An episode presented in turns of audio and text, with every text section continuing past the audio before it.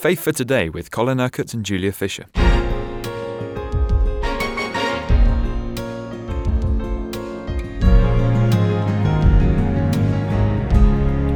Special week of programs to get our thinking right for the new year, Colin. You were saying yesterday that you're anticipating in 2010 the church must wake up, it must be aware of deception.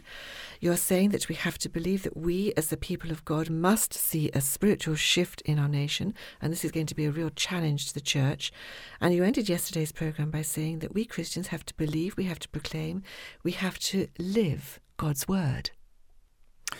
And you know, when when I was told by the Lord to do this new translation of the New Testament, the Truth New Testament, my first question to the Lord was, well, why? I mean, Lord, just explain, please, why you want me to do this.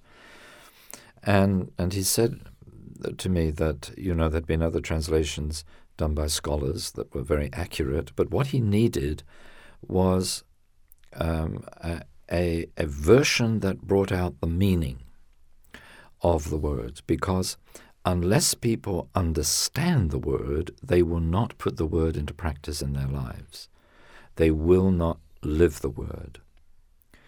And uh, this helped me to, to realize how true it is that there are so many, even in the evangelical stroke, charismatic stroke, Pentecostal world, who know the Word of God, very conversant with the Word of God, but don't necessarily express that Word in the way they live, in the way they relate, in the things that they do.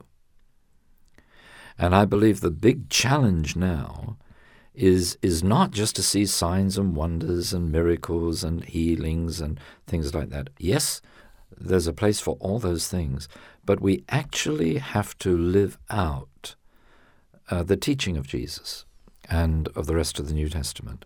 Let me give you an example. Uh, Jesus says, "Do not judge."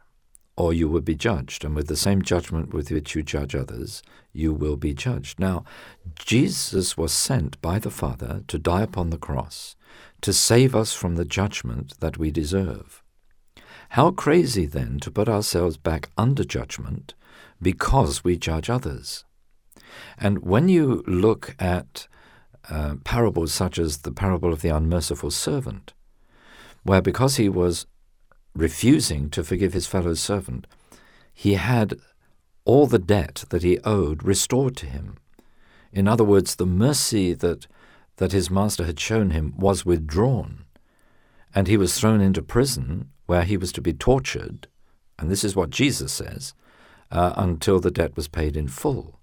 In other words, his unwillingness to forgive his brother put him back under condemnation, under judgment, uh, because he had not failed, uh, because he had failed, rather, to forgive, and because he was therefore judging, placed himself back under judgment, placed himself back under condemnation. Now, if we really believe the teaching of Jesus, that if we forgive our brother, we will be forgiven, but if we do not forgive, then God will not forgive us then we would be very quick to forgive others, and we wouldn't stand in judgment upon others. And yet, as I uh, as I look around, as I have contact with many church leaders and pastors all over this country and beyond, so many of the problems that the church is facing comes out of the way that Christians are judging one another, they're refusing to forgive, uh, there's all kinds of deception gets in through the pride and self-righteousness that afflict some people, which allows wrong spirits into the church, all because of this judging of one another and this refusal to forgive that comes out of that pride and self-righteousness.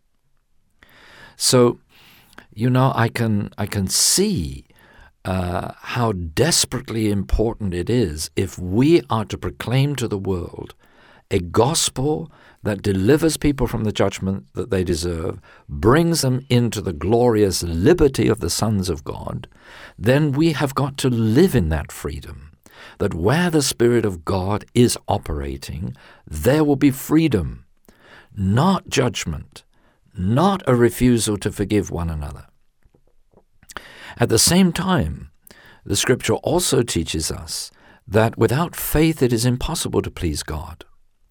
And one of the things that uh, I see again and again and again is how churches, church leaders are depending upon reason, are trying to work their way uh, through the the kinds of challenges that arise, the problems that they have to face, with rational thinking instead of understanding that the gospel is a supernatural gospel, that the Holy Spirit who lives within us is the supernatural spirit of the supernatural God, that the kingdom to which we belong is a supernatural kingdom. And we can't expect to really see the kingdom of God extended and and the body of Christ, which is a supernatural body of natural people, we cannot see the purposes of God fulfilled if we're simply going to depend upon our own rational thinking and powers and abilities. That just makes us like another worldly organization, of which there are already so many. So we've got to, I believe, be true to our call to be what we are the people of God the people of the Spirit, the people of the Word of God, a people of faith, a people who demonstrate the love of God in action. And I'm, I'm not being negative. I'm aware of how many great and wonderful and good things go on within churches. But, you know, we've just got to step up to another level. And, and the only way to do that is to see that there has to be a refining, a culling out of, of the life of the church, those things that stand in opposition to the truth and in opposition to the purposes of God. We've got to get rid of this judgment. We've, we've, we've got to really see the mercy of God being extended among believers. We, we, we've got to face the, the pride and the self righteousness that exists in, in many areas it's got to come out of the church. We, we cannot be the people of God as He intends while these things are going on. We've got to face where there is unbelief instead of faith and trust and confidence in God. We, we've, got to, we've got to see where we trust to the soul rather than to the spirit, where we trust in ourselves rather than, than the Lord. And I'm not just having a rant here all this comes out of a deep, deep desire and concern to see God glorified in our lives personally, in His church, in the nation, that we really fulfill our call to prepare the way for the coming of Jesus again. Because He's not going to come for a weak church that has no influence. He is going to come for a bride that is prepared for His coming. He is going to come for a, for a holy people that are really living out his teaching and are ready to welcome him. And you know, there's that very strange question, really, in Scripture that when he comes again, will Jesus find faith on the earth? I mean, what a question.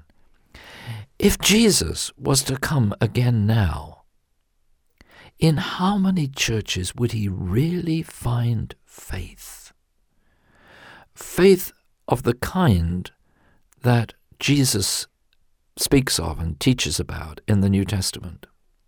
Of course, to everyone is given a measure of faith, so it isn't that we don't have faith. But where is the faith to believe that we can be the people God has called us to be, that we can do what God has called us to do, and that we can really be those that make a difference in the sense that through the influence of God's people, the tide, the spiritual tide in the nations can turn and be transformed. That instead of the decline we're witnessing at present, we can see a real impacting of our society by the values of God's kingdom.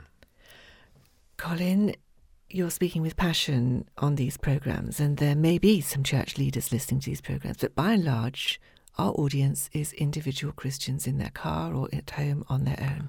Are you saying that one person who is judging another has an effect on a church? Oh, definitely. Very, very definitely. You see, we are a body. And every church is an expression, a local expression of the body of Christ.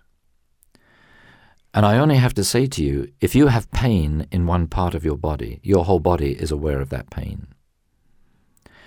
If, if, you, uh, if you have disease in one part of your body, the whole body is affected by that disease.